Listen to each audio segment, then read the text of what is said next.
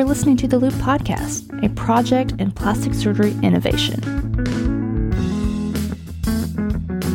Welcome back to the Loupe Podcast. I'm Dr. Sanam Zahedi, your host for today's episode, which is another episode in our in depth review series, where we have in depth conversations with esteemed faculty from around the world.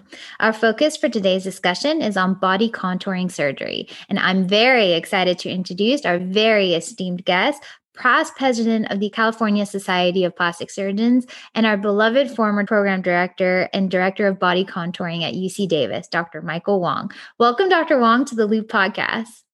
Thank you, Sanam. It's great to see you, albeit virtually. that is correct. So, a quick question for you What inspired you to go into plastic surgery and into academics? I entered general surgery residency as a preliminary resident, and I was slated to go into urology. Um, but what happened is, as I got exposed to more urology, I realized I was becoming less and less interested in it. And during my PGY2 year, I had the opportunity to uh, see a TRAM.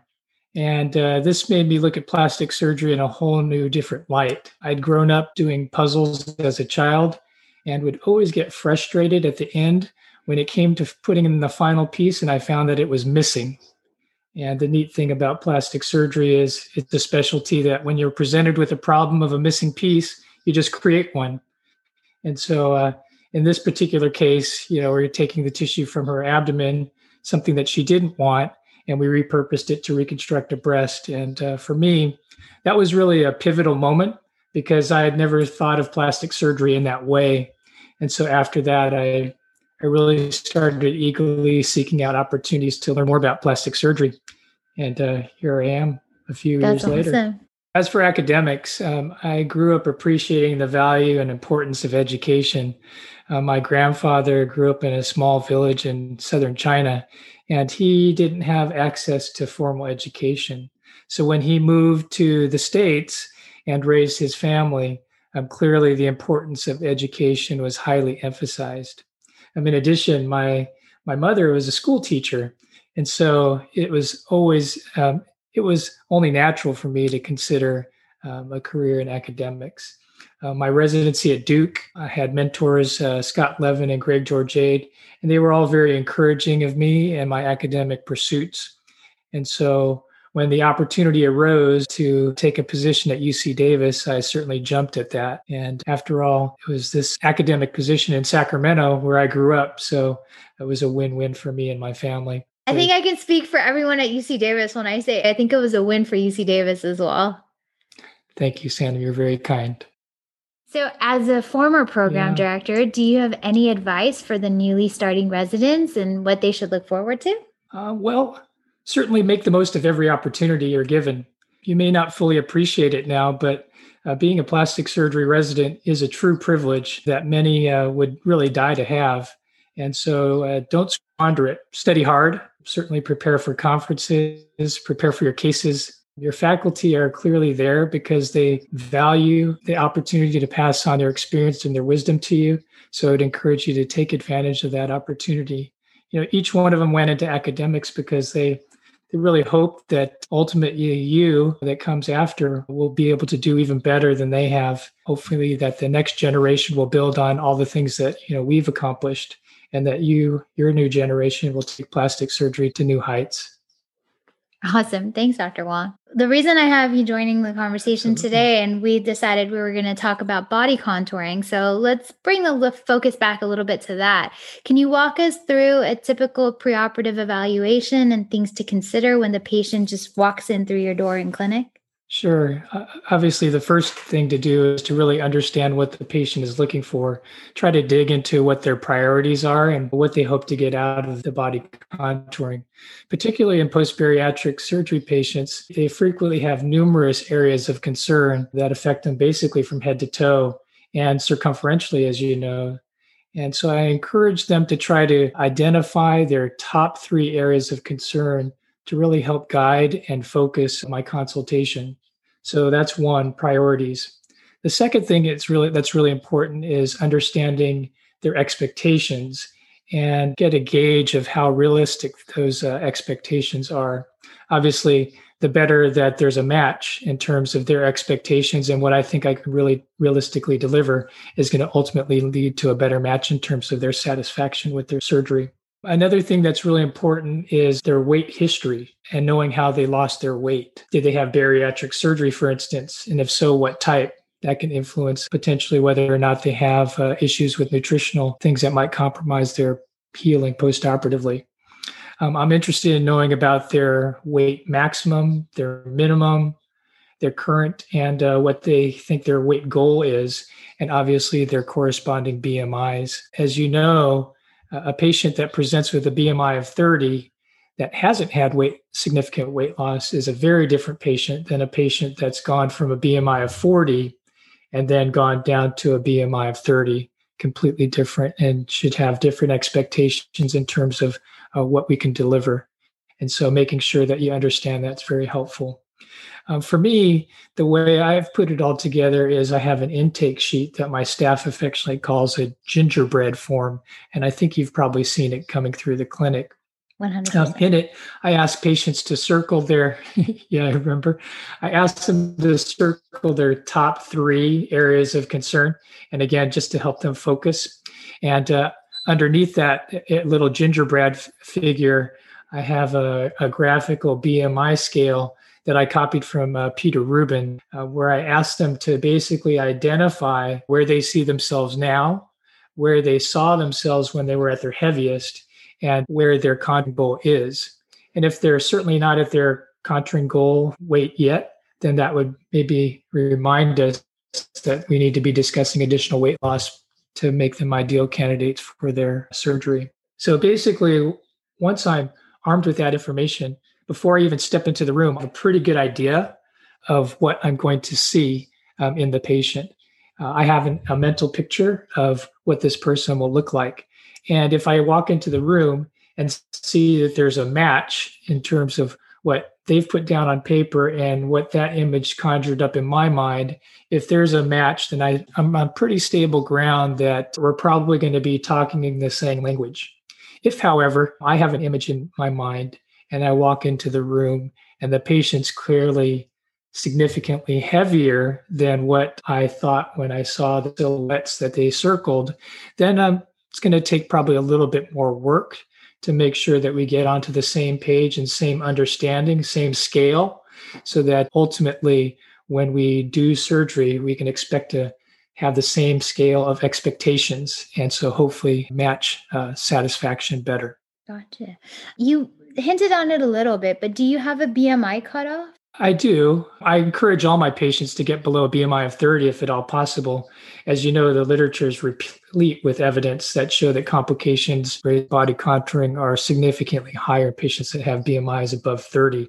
So ideally, I would love to have all my patients below 30 if at all possible. Clearly, sometimes that's not possible, but um, I certainly encourage them to try and and the reason being is one safety uh, which is first and foremost in my mind but two and they may not fully understand this too but if they can get their bmi lower there's certainly an opportunity for improved aesthetic results. So the things that i can deliver for them are much better if they can be a little bit lighter. So if I see a patient that comes in clearly above a BMI of 30, we'll discuss that, the the important role that getting to a lower weight can have on their safety and their ultimate aesthetic outcome. And then I'll encourage them to, you know, go back home, work on some weight loss, and then come back and see me in a few months. And for me, it's an opportunity to really track the patient and court the patient and to see how good of a fit we're going to be as a partnership. Because, you know, ultimately, when they come back at, let's say, three or six months, and let's say they haven't quite hit their 30 goal, but I can see that they were very sincere and they made some good efforts. And basically, I'm trying to answer the question in my mind is this a patient that if they had a complication, I'd be able to walk through that complication with them and they'd be able to handle that? And uh, if the answer is yes, then I would be willing to take on a patient at a higher BMI than 30. If, however, again, they haven't really given it a great effort or I don't see that they're going to be a person that I think that I'll be able to work through those complications with, then I will certainly be more insistent on the important role that getting to a BMI of 30 or lower can have in terms of their safety, always emphasizing safety. And that, like I said, I would be more insistent on that cutoff line. That makes sense. And I've definitely seen it in action for sure. And you've hinted on this also a little bit. So I think it's a good time to ask you what do you tell the patients regarding their postoperative complications? You mentioned that you try to manage their expectations. Are there some tactics that you can share with us? Well, certainly, I want to make sure that they understand what are the main complications. And as you know, one of the most common things is wound healing issues. If we're doing these circumferential procedures, you know, these incisions can be measured in feet. And with that, nutrition plays an even more important role in their ultimate healing from their surgery. So, as you know, when patients have bariatric surgery, depending on the type they have, they may have some challenges with nutritional issues. So, their nutrition needs to be perfect. Protein needs to be perfect. In fact, going into surgery with a supernormal protein level can be helpful as some patients postoperatively have difficulties maintaining high level of protein intake.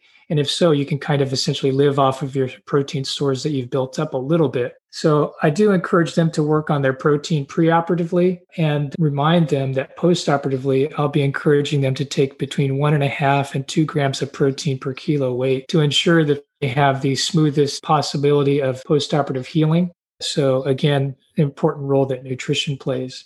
Um, other things, uh, as you know, if you have, for instance, a gastric bypass, one thing I want to make sure is that they don't have issues with anemia. Certainly, that can play a role in wound healing, but I'm trying to minimize the chance that they are going to need an, a postoperative uh, transfusion. So, certainly, if we can get their preoperative hemoglobin up to normal levels, I think that helps put them in good stead. Probably the most dreaded complication in our post bariatric patients would be a DVT or a PE. And so certainly we need to take every precaution in all of our patients. And certainly all patients before induction of anesthesia, we're going to be putting SCDs on. The second thing too is early mobilization is key. And they need to be reminded that when they go home too, they, they need to be up and moving around. But certainly there are some patients that may have risk factors for having these venous thrombosis type events. And so, if we know that they have more risk factors, perhaps based on a Caprini scale, which is I most commonly use, might even consider selectively giving patients chemoprophylaxis with Lovenox. And typically, I'll, I'll start at six hours after their procedures, check their drains, make sure they're not frankly bloody, and I'll give them their first dose of 30 sub Q, and then continue that on for a week postoperatively those can be some uh, pretty important things that we can do in terms of helping improve their safety profile and, and making sure that they have a nice, safe postoperative journey. Great. And do you stage your patients in terms of their procedures? Uh, absolutely. Yeah. Because most patients come in and if they're honest with themselves, there are numerous areas that they could potentially be interested in. And a lot of patients will ultimately want to have some surgeries, uh, perhaps head to toe. And so I would love to be able to do that for them. And I do share that with them, but I also remind them that we want to try to make sure that they're safe throughout their whole postoperative course. And one way to help improve the chance that they're safer is to stage the procedures. So I remind them that I try to keep my procedures close to six hours maximum, if at all possible. And so that does allow us to break things up into smaller, more bite sized, more manageable, and safer uh, procedures. And so it's all based on their priorities. So, again, going back to their time of consultation, when they identify their top areas of concern, we can start to put together a strategy of how we can best get them through their top priorities and making sure that it's done in a sensible and safe fashion and that we can quickly address all their goals. So, another benefit of staging besides safety is it's an opportunity to operate on an area just to do touch ups on an area that we've previously operated on. So, probably my most common method of staging would be start with the lower body. It seems like most people are interested in abdominal contour and lower body contouring. So that's seems like a reasonable place to start, often followed by the upper body. And we can again do a circumferential uh, type procedure up there. But at the same time, under the same anesthesia, we can also address maybe minor asymmetries in scar position, or maybe there is some scar spreading due to a postoperative wound complication that healed in secondarily. And we can do little touch ups that can improve the first area that we operated on while we're working on another priority for the patient. So that can be another benefit for staging patients.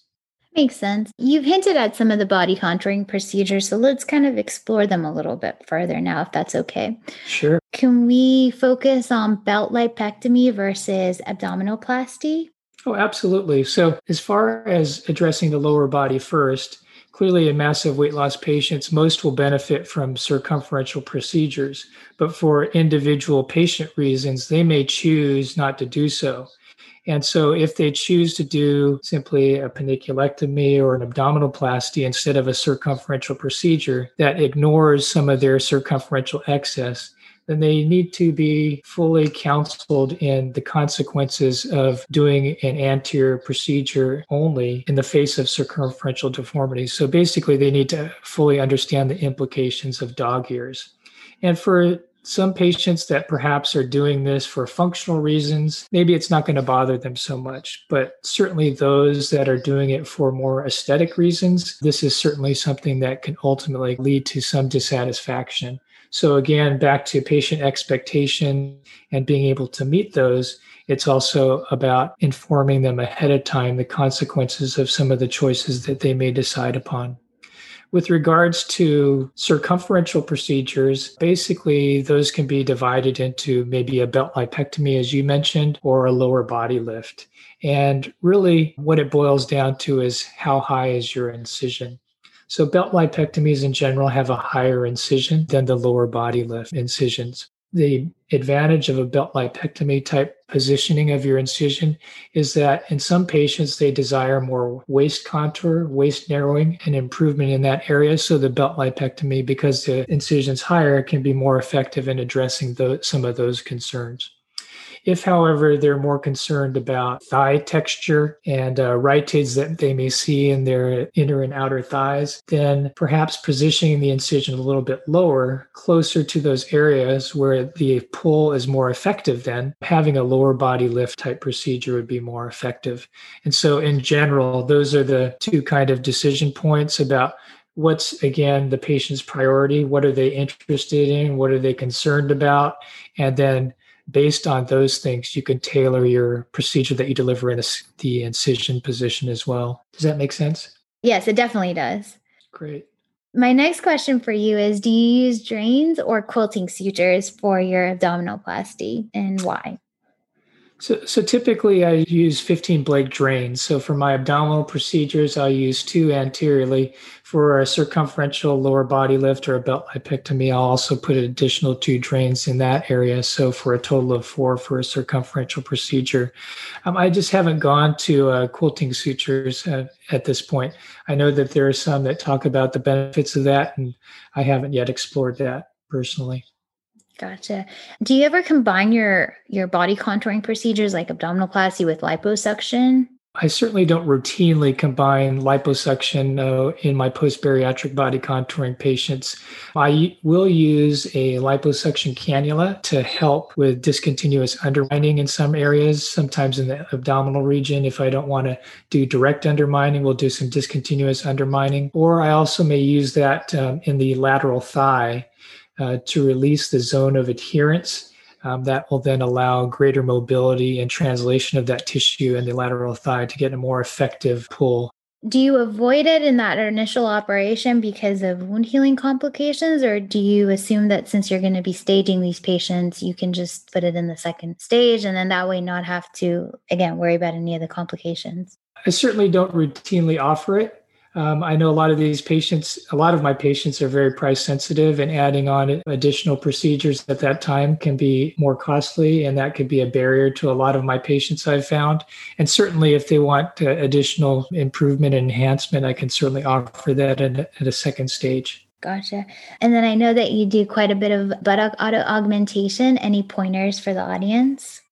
Well, certainly if you're going to start doing it, I would start off being very conservative. What I mean by that is you need to make sure that you're going to be able to close. So after you've made your marks and the patient's then asleep and prone, make sure that you can easily close over those retained fasciocutaneous flaps. Remember, it should really easily come together.